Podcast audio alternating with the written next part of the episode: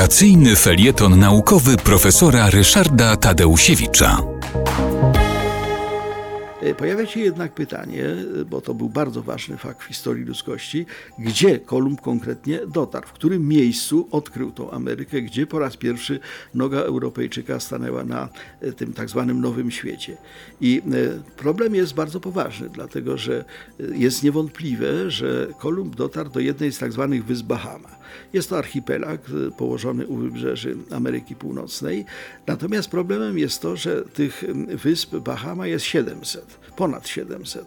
I wobec tego no, bardzo długo historycy, teoretycy żeglugi zastanawiali się, która toż też była ta wyspa, na której po raz pierwszy Kolumb zatknął swój sztandar, wziął ją w posiadanie w imieniu królowej Izabeli Kastylijskiej, która go wysłała na, ten, na to poszukiwanie nowego świata.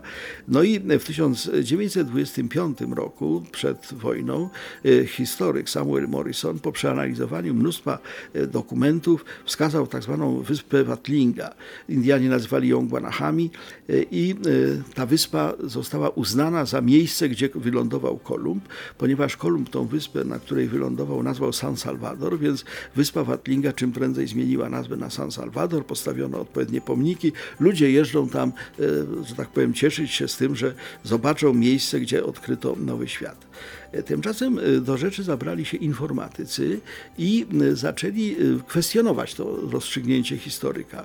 Otóż e, pierwszym człowiekiem, który przeprowadził w tym zakresie badania był Louis Morden, e, bardzo wybitny żeglarz, ale jednocześnie też e, znakomity informatyk.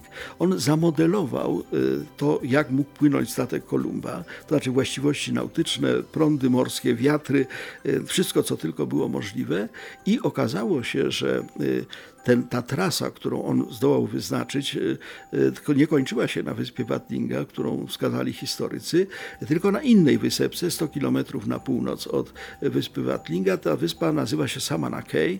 Marden twierdził stanowczo, że, że układ prądów morskich, wiatrów i wszystkiego innego mógł Kolumba zanieść tylko tam i nigdzie indziej.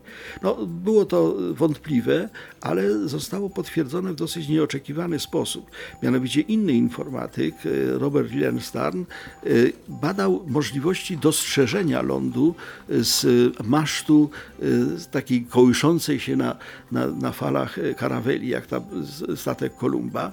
Wiadomo było, że odkrycie zostało wykonane o 22, czyli na tle zachodniego nieba.